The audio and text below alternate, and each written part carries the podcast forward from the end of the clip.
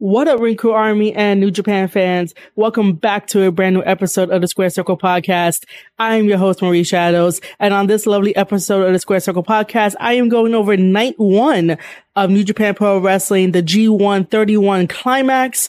Yes, I know I am extremely late. The first night started on September 18th, but guess what? Your homegirl was on a bunch of podcasts that she thoroughly enjoyed had fun talking about various topics such as my WWE days. I got picked up by a bunch of wrestling news sites such as Ringside News, Fightful, Sportskeeda, Wrestling Lamia, and others that have broken the story as well. And it's a true story, so you don't have to worry about if Ringside News is lying or not, but it is a true story. And so other podcasters wanted me on their shows to talk about my WWE days, to talk about how I feel about professional wrestling, my thoughts on professional wrestling, and thoughts on Dark Side of the Ring episodes and among other topics as well. So I just lended my voice to everybody and had a very fun time talking with each of the great hosts that had me on their show. So for example, I always love going on perched on the top rope. We do have a brand new episode coming out today for Extreme Rules. So make sure to go check that out. I was also on According to Woods. He is an amazing podcast host and I love talking about him. We talked about various things in professional wrestling and the way that I look at it, the philosophy I look at professional wrestling. I was also on Tama's Island, which was a great podcast with two great hosts, such as Ross and Tama Tonga himself. And I felt really spoiled that Tama was there because he's currently in the G1 and he's my pick to be the winner of the whole entire G1. So I wasn't expecting him to be on the podcast because, you know, he has to go train, he has to focus, but I felt really spoiled and honored at the same time that Tama was there. And I was so glad that I was able to tell him my Bullet Club story of my WWE days. That was a really great talk from start to finish. And you know, I will always love to be back on Tama's Island to just talk shit because it's quite fun. And then also I was on the Roundtable Pro Wrestling podcast, which was a last minute decision. And I was like, fuck it. Let's go on this podcast. And since they're on the West Coast, it would have been eight o'clock for them. It was 11 p.m. for me. So I went to sleep around maybe like two o'clock in the morning that day. Uh, but the podcast was fun. We were talking about Dark Side of the Ring and Bad Blood is just an amazing host on the show. Like he made me feel really comfortable. I've been feeling really comfortable lately going on these podcasts and just talking about professional wrestling and it's definitely helping me get out of my comfort zone. And I know that I could do the same thing if I go and interview wrestlers. Like there's a part of me that's starting to feel like, fuck it, just go out and do it and do it to the best of your ability. The only thing that always holds me back is that I don't want to sound stupid and I don't ever want to make the person I'm interviewing look stupid while we're there answering questions. But I think what really set that for me is this week's episode of Perched on the Top Rope where Lee had former writer Rob on the show and we just talked about the job and the description of it. And, you know, I learned a lot from him and you guys will be able to hear that too, because I have my own copy of it. So you guys will be able to hear that here on the Square Circle podcast also on the YouTube side, youtube.com forward slash square circle podcast, and also on the Patreon side, because this takes a lot of work and effort on everyone's front. So if you guys want to throw some dollar bills at me, you guys can go out to patreon.com forward slash Marie Shadows.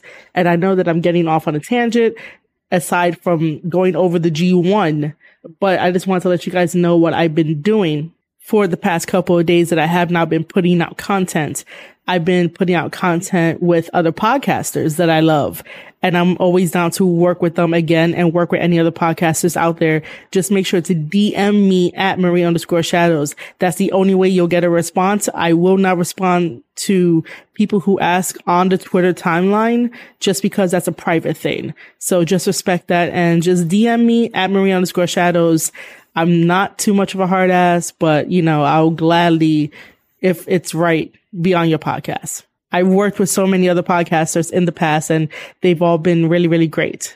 So now that you know where I've been, towards the end of this podcast, I really do hope you stay for the entirety of this podcast episode. I have more news to drop that you guys are going to be very interested in, but I really do want to get to the main focus of this podcast episode, which is going over night one of New Japan Pro Wrestling. So I'm going to be going over each and every match for night one. This is the A block. I do have my notes, so you guys will probably get some play by play features just because I want to make sure you guys understand the story that was told in each of the matches from what I can gather. But going forward to review the rest of the nights, since I'm really far behind, I'm only going to pick two matches from each of the rest of the nights that I missed. And one will be a match you must see and the other one is going to be an honorable mention. So, for example, for September 18th, the match you definitely have to see is Ishii versus Shingo, and then the honorable mention has to go to Yujiro versus Ibushi, just on the simple fact that Yujiro got a pin over Ibushi.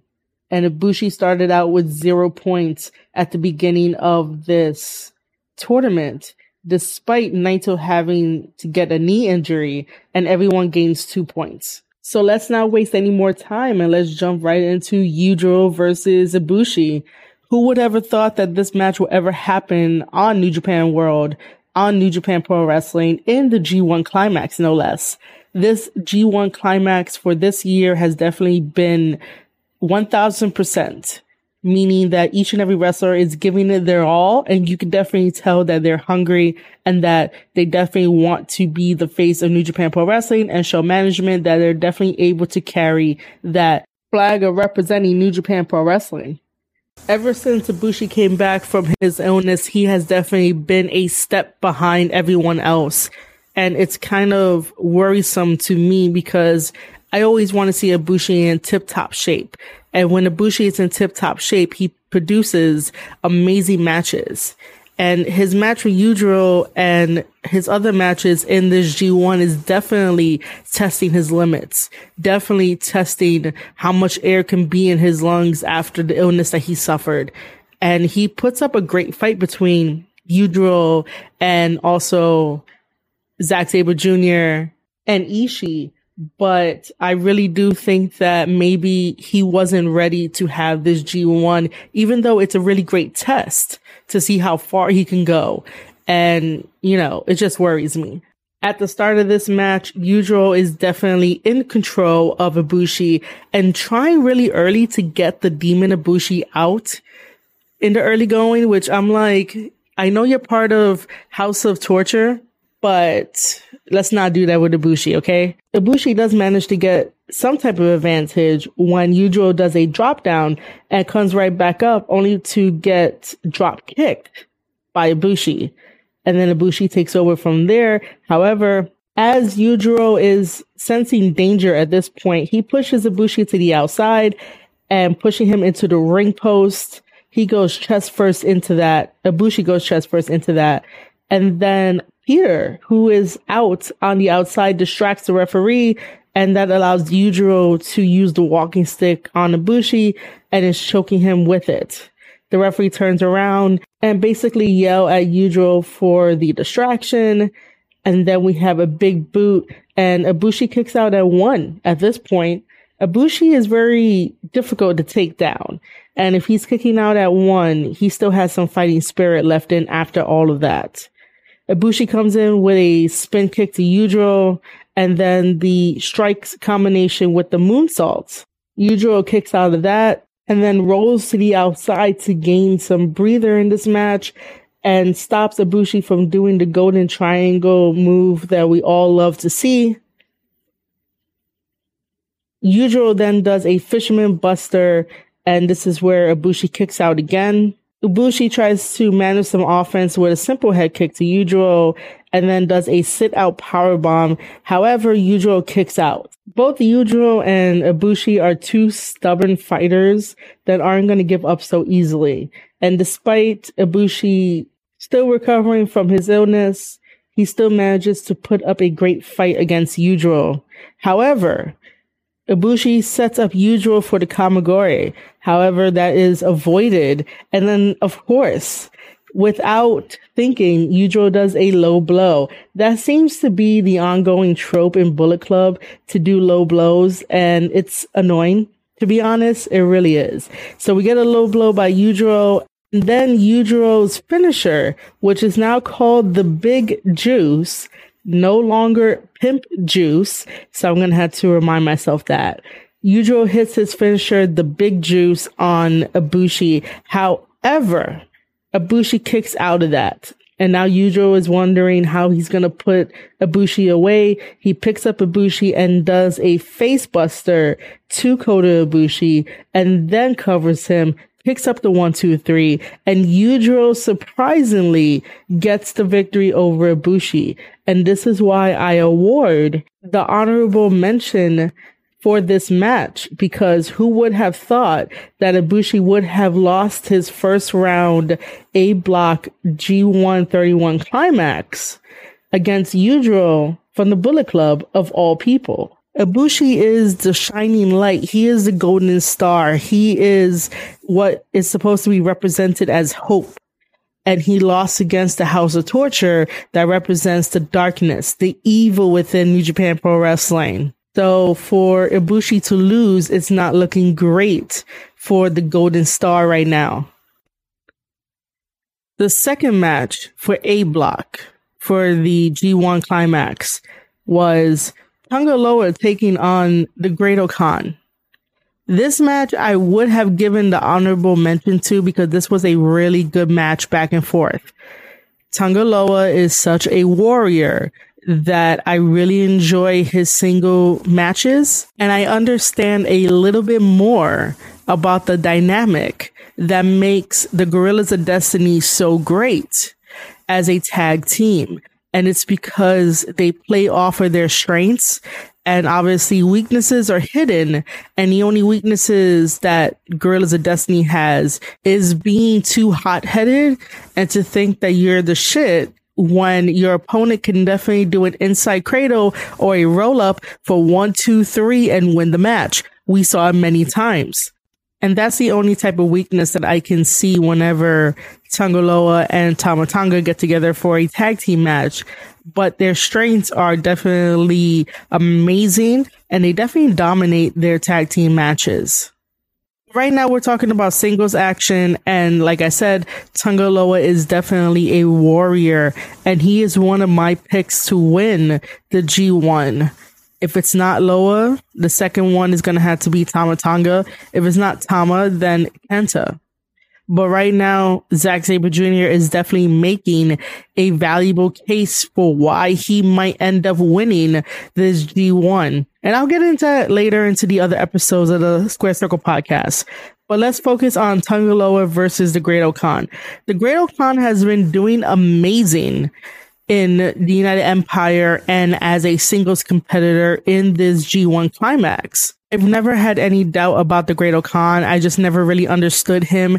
And then once joining the United Empire and coming into his own character and the way that he wrestles inside the ring and the way that he wears his gear, depending on what he's doing. So if he's in singles action, like the G1 is, he's wearing long pants. He's looking like a genie per se. If he's in a tag team match, he's going back to young lion status where it's just black trunks, short black boots, and some knee pads.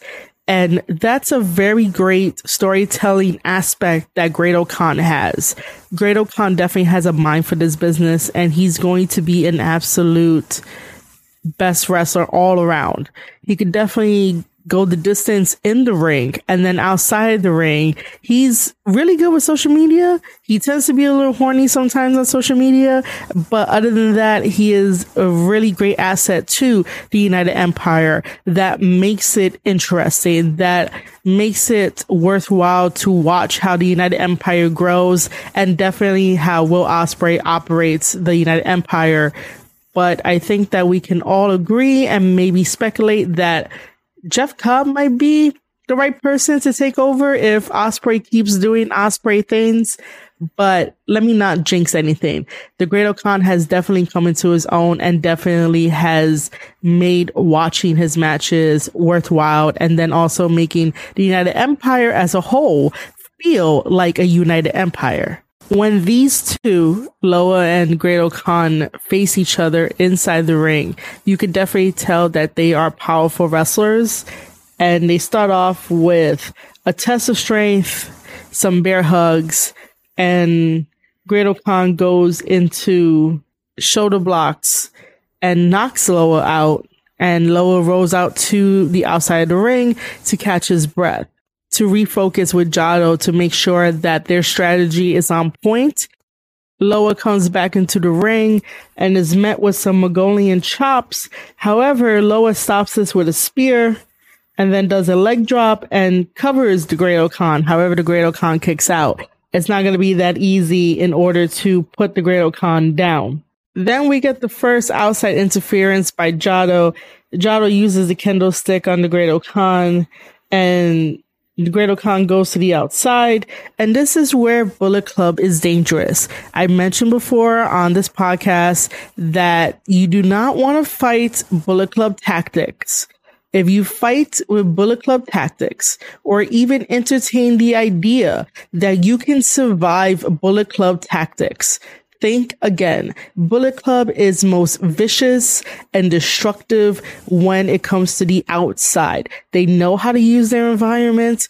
And for the longest, wrestlers know this, and I know they have to comply with everything. However, if you're a smart wrestler, stay inside the ring so that way Bullet Club members do not take advantage of the outside area, especially the barricades, especially the tables, so you can live to fight another day. However, Loa takes advantage of the situation by sending the Great-O-Khan spine first into the edge of the ring and then doing a snap suplex to the Great-O-Khan. Loa then rolls back into the ring and tries to use this time to get a count out win. However, the Great-O-Khan rolls back into the ring and the Great-O-Khan punches Loa to try and create some distance between the two. However, Loa is just eating those punches. This guy can absorb a lot of punishment. So the Great-O-Khan grabs Loa's ear to try to create an opening but Loa counters that and does a spinebuster to the Great-O-Khan, goes for a pin cover, but Khan kicks out. And this is where you can hear the frustration and see the frustration from Loa as he begins to talk shit to the Great-O-Khan. All Loa wants is a very good match and definitely wants someone of his caliber to bring the same ferocious destructiveness that he does. And because and because of all that talking shit, it fires up the Great-O-Khan. The Great-O-Khan comes in with a buster to Loa and then also proceeds to do some more Mongolian chops to him and manages to get Loa in the corner for the Tree of Woe, where the Great-O-Khan comes in with a sliding drop kick. And then Jado tries to come up on the apron and does another interference. However, the Great-O-Khan is there to give some chops to Jado and then a huge facebuster and cover is given to Loa. However, Loa kicks out and the Great-O-Khan has to think of something else to try to put Loa away. The Great-O-Khan then decides to do a bicycle kick. However, Loa had that scouted and avoids the move to where again, Jado can interfere and hits the Great-O-Khan with a kendo stick. Please stop having so many interferences in Bullet Club matches. Please. Then Loa comes in with a huge clothesline to the Great-O-Khan and goes for a cover. However, the Great-O-Khan kicks out of that. And then Loa switches to have the Jado Killer finisher, which is a crossface on the Great-O-Khan and see if he taps out. However, the Great-O-Khan is very ring savvy and knows where he's at. So he crawls his way to the rope and causes a rope break. Loa picks up the Great-O-Khan, puts him in the corner, delivers some clotheslines in the corner, and then does a blue thunder bomb to see if that will be enough to have the Great-O-Khan submit, but it doesn't. The Great-O-Khan kicks out again. Loa then does his own Loa Golian chops. I think I'm clever by doing that. Loa hits his own Mongolian chops on the Great-O-Khan. However, the Great-O-Khan does a backdrop on Loa as a counter to create some distance between them again. However, the Great-O-Khan goes for his patented choke into a backbreaker and then tries to do his finisher, the Eliminator, on Loa. However, Loa avoids. And it seems that throughout this whole entire match, Loa has been scouting the Great-O-Khan and knowing when to avoid this, when to avoid that. But throughout this whole entire match, it has been evenly paced, evenly matched, despite Jado always interfering. So Loa manages to avoid the Great-O-Khan's finisher, which is the Eliminator, by doing a jumping enzuigiri and then doing a power bomb, a really powerful power bomb, all puns intended, to the Great-O-Khan, tries to go for a cover, but then kicks out. And Loa is probably wondering what he has to do next. However, the Great-O-Khan finally manages to get his finisher on Loa, doing the eliminator and goes for the cover. One, two, three. Unfortunately, Loa does not kick out. The Great-O-Khan picks up the victory and earns his two points in this match. This match was really good and it was really different. It was a fresh style and a fresh storytelling between the two. You have Loa, who is the warrior of the Bullet Club and the warrior of the Guerrillas of Destiny. He does go by the nickname of the Silverback and he does a great job of being the big guy, of being the one that can absorb all of the punishment and will also give all the punishment to his opponents and knows how to use the ring, knows how to use the outside environment to his advantage and can stop his opponents at every point. And the Great-O-Khan just wants to be recognized as one of the greatest wrestlers to have an in-ring ability that can be both tag team, singles, and definitely pull out that amateur background. The cool thing about this is that both Loa and the Great-O-Khan have an amateur background. And I think that's why it worked really well because both of them will know how to counter each other and how to be one step ahead of each other. And I really do think that in this one, it felt like the Great-O-Khan was just a tiny bit more ahead of Loa when it came to their match. Loa is fantastic. The Great-O-Khan is fantastic.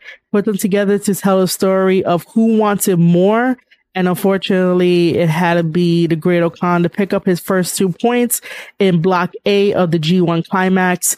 I was pulling for Loa. Like I said, it's either going to be Loa, Tama, or Kenta to pick up the victory here for the G1 climax. But this match would have gotten the honorable mention if it wasn't for Yujiro picking up the win against Ibushi in the first match. But then again, both of these guys told a really good story of who wanted more and who could definitely outdo the other one. Oh, and we finally got what I have been asking for forever on this podcast. I have been asking for a feud between the United Empire and Bullet Club and Loa versus the Great-O-Khan delivered on that of what it might look like in the future if we ever get down to a United Empire versus Bullet Club. Like, I really want to do that. Like months ago in New Japan Pro Wrestling, when we had Will Ospreay over here and also Jay White over here and everyone else, Will Ospreay leading the United Empire, making it feel like it's bigger than Bullet Club. And Bullet Club has been staking their claim forever and been having their teeth held on to the very essence of that they are the ones in charge. And having these two guys tell an amazing story. And when I say two guys, I mean like what Jay White will always say at the end of his promos. And then what Ospreay will say, these guys are very good at what they do and they're very ambitious. So because I was so enthralled in their own storylines that were separate from each other, I kept saying on this podcast that we need to have the United Empire feuding with Bullet Club. And this is what I got. I got to watch Loa versus the Great-O-Khan.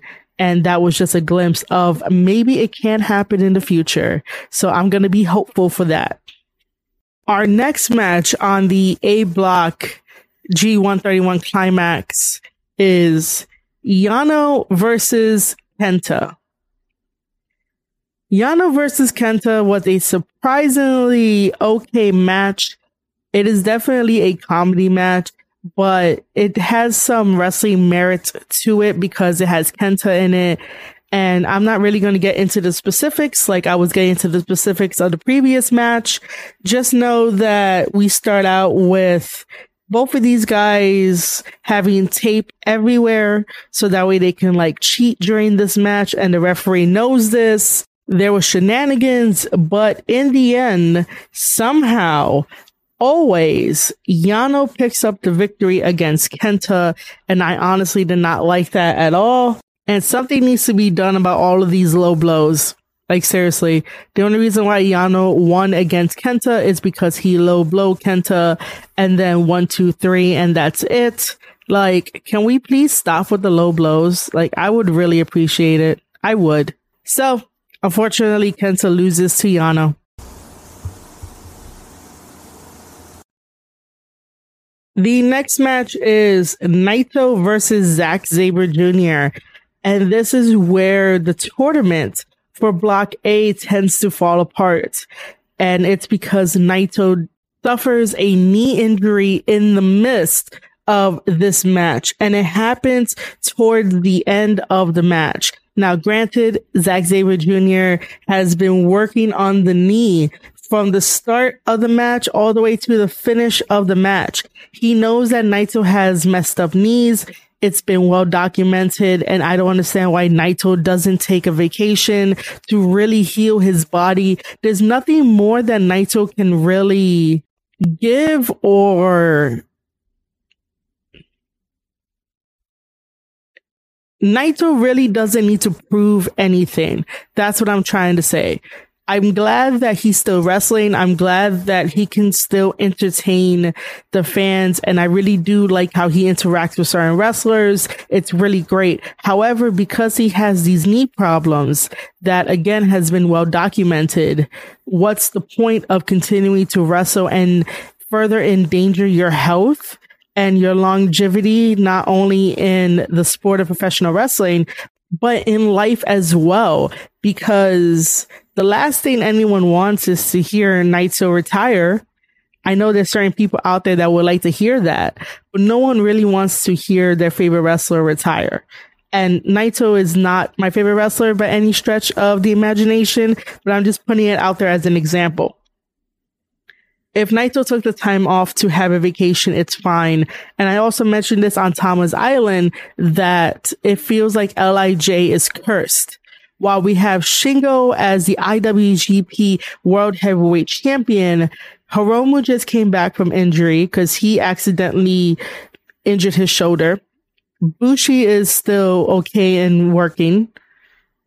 Sanada is okay and working. And then now we have Naito that needs to be on the shelf and miss out for the rest of the tournament and miss out for however long that injury is going to take to heal. He ripped his MCL and then also some cartilage damage as well. So that's going to take a while, maybe like six months, nine months, who knows, a year. But again, Naito needs that vacation. I don't think Naito has anything else to prove to the rest of New Japan fans and to the rest of American fans why he needs to be in certain situations. Now, I understand that sometimes wrestlers want to go after the gold. Hell, I want to hold gold too. But if I know that my health has not always been great because of past injuries, don't push it. Zack Zack Sabre Jr. in this match is definitely a dangerous wrestler. On commentary, I believe it was Chris Charlton that mentioned that Zack Sabre Jr. switches his submissions every six seconds if it does not get the opponent to tap out right away. That is a dangerous wrestler. And that is a dangerous game to play. And it really does make you think differently about Zack Sabre Jr. heading into this G1 climax only because the G1 is the very best of the best. And Zack Sabre Jr. has proven throughout all the other nights that he is definitely going to be the best of the best and that he's going to definitely destroy people with his submissions.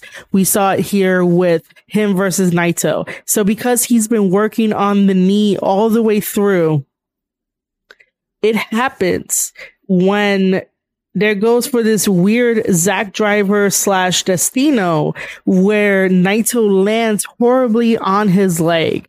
And you can see the reaction in Naito's face that he's like, fuck, it happened again or just something like he knew like he knew he was probably in pain but he knew that oh man my knee there there it goes there it goes again i'm gonna be on the shelf and then that's when Zack Sabre Jr. took advantage of Naito and put Naito in this submission that Naito had to tap out.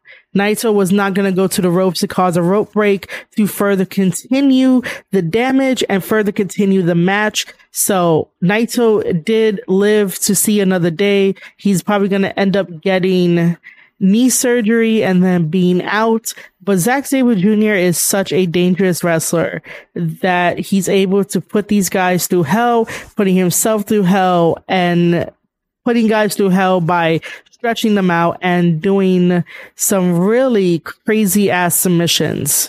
So Zack Sabre Jr. is definitely back in 100% form of the Zack Sabre Jr. that I know that I watched previous matches from him. So I'm glad for that.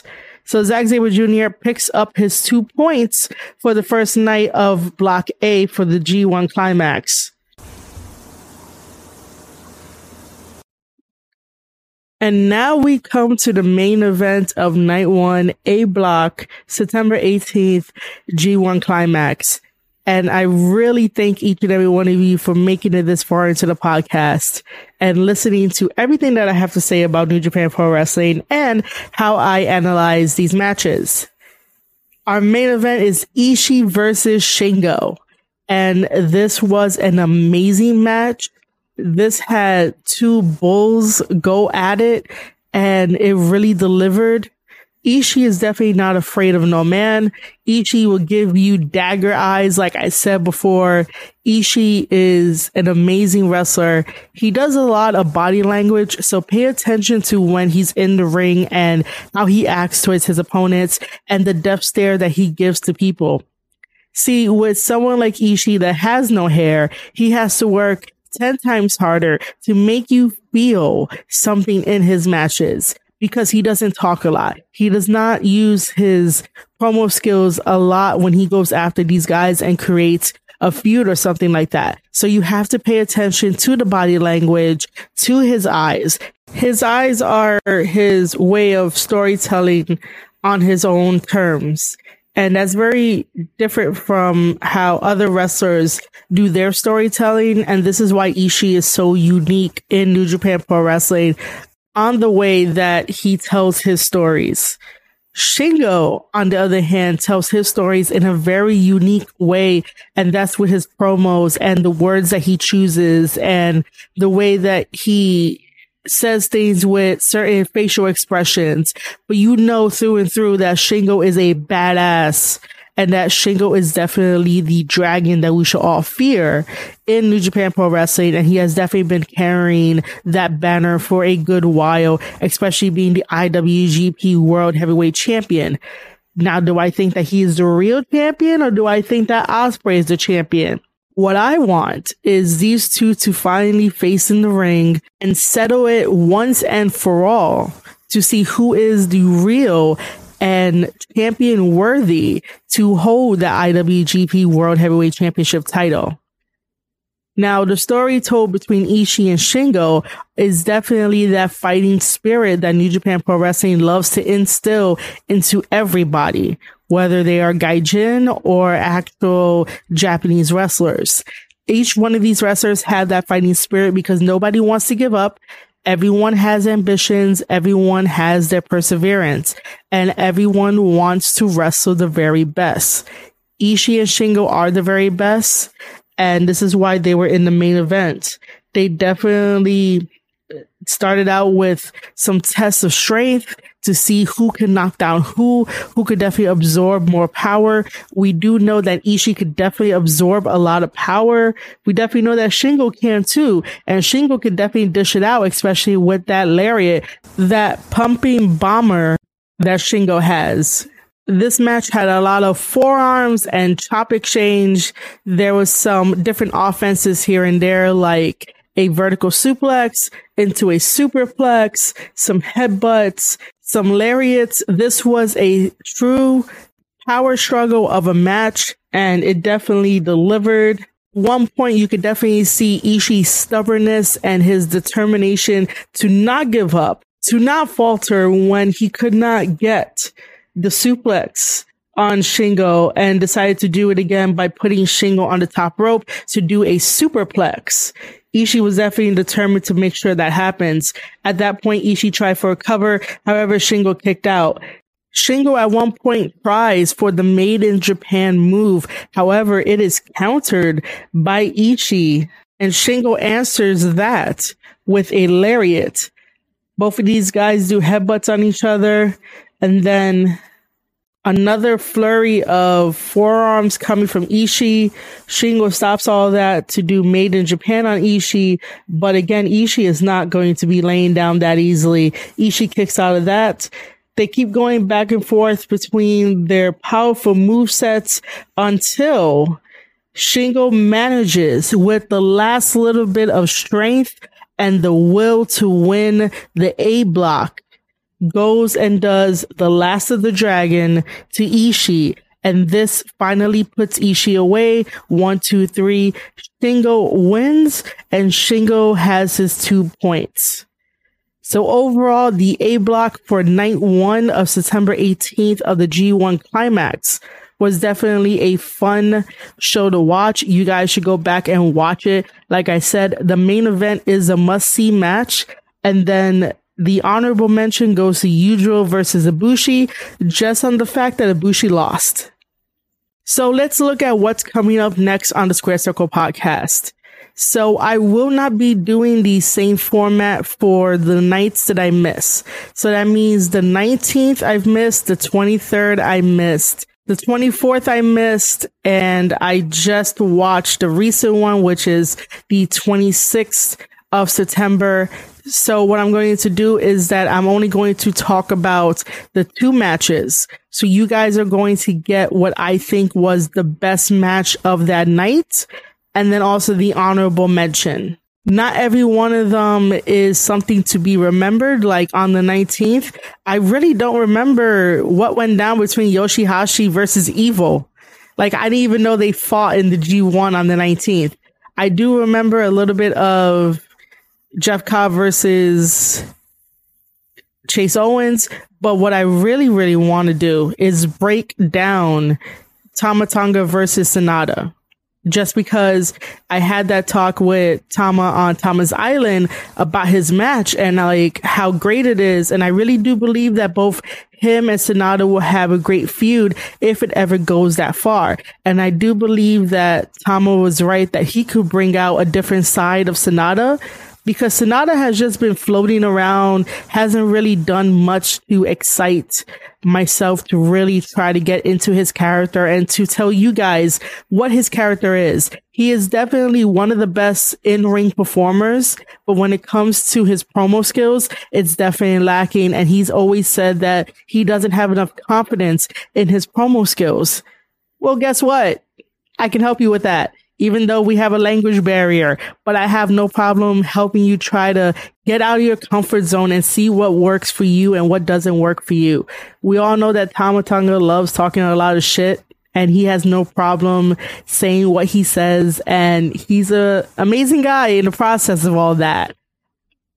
And he means well when he talks shit to you. He really does but I really do want to go in depth to Tama versus Sanada and really break that down just because I love doing that. And he was really surprised when I said that on Tama's Island that that's what I do. I break down matches and I can definitely see how it works for story and just analyze things. I do this way different than any other podcaster out there and I love what I do. I really, really do. So that is what's coming up on the Square Circle podcast. I will only be just taking two matches out of the rest of the week and then letting you guys know that you should go back and watch any of the shows on New Japan World. It is only a $9.99 subscription, so make sure to get it on njpwworld.com. looking ahead to the future of the Square Circle podcast, I will be adding MLW. That's right. Major League Wrestling recaps of their show on YouTube, MLW Fusion Alpha. They just came back this past Wednesday on YouTube, which you could find them on youtube.com forward slash Major League Wrestling. And I will also be at the 2300 Arena October 2nd covering MLW Fightland live and in person. So I'll be able to have some cool vlogs for you guys. So make sure to look out on the Patreon side. That is going to be exclusive to Patreon. So make sure to at least get the two tier or the three tier. The two tier is definitely $7 a month and that includes the podcast and vlog life. And then tier three, which is $20 a month, includes everything and more. So you get to definitely talk with me more, make some suggestions. We'll go live on live streams. You will have it all. Your VIP. That is why it's $20 a month. And then we have the $7 a month for just the podcast and the vlog without any type of ads. And when I say ads, I mean ads from anchor.fm forward slash square circle podcasts that ad helps me get 25 cents per listen of my podcast episodes. And these podcast episodes and just talking about wrestling in general takes time and effort on my part to make sure that they get out on the right time and to make sure that I am talking the best of my ability and to make sure that my breakdowns are worthy of your time and your support.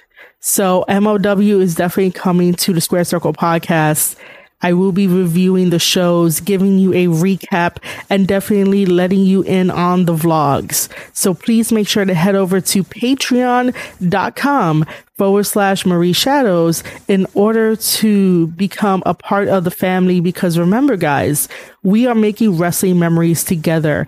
And it's you and I. It's always been a ring crew army. And without ring crew, which is the fans that help me get through this podcast, other people's podcasts, and anywhere I can lend my voice, we do it together as a group and as a unit. And you guys are amazing for sitting here and listening to me rant and talk about things things.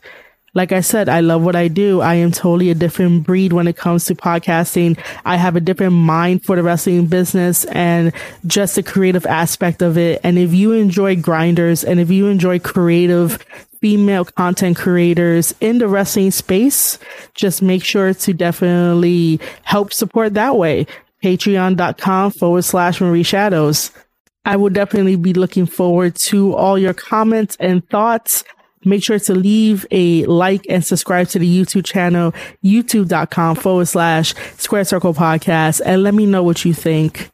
If you feel like the audio side of the Square Circle podcast needs some tips, you can definitely throw some tips at anchor.fm forward slash Square Circle podcast, where there is a support button if you want to make sure that I get more than 25 cents per ad. It is up to you, but I really do love what I do. So anchor.fm forward slash square circle podcast is where this audio podcast episode will be on. And again, if you want to follow me at the Patreon to make sure that you are part of the family because we're making wrestling memories together, patreon.com forward slash Marie Shadows. And if you like Twitter, like I do, and like talking wrestling on Twitter, like I do, and do it 24 7, make sure you're following me at Twitter at Marie underscore shadows. All right, ladies and gentlemen, you have been listening to an episode of the Square Circle podcast. I am your host, Marie Shadows, and I'll see you guys on the next one.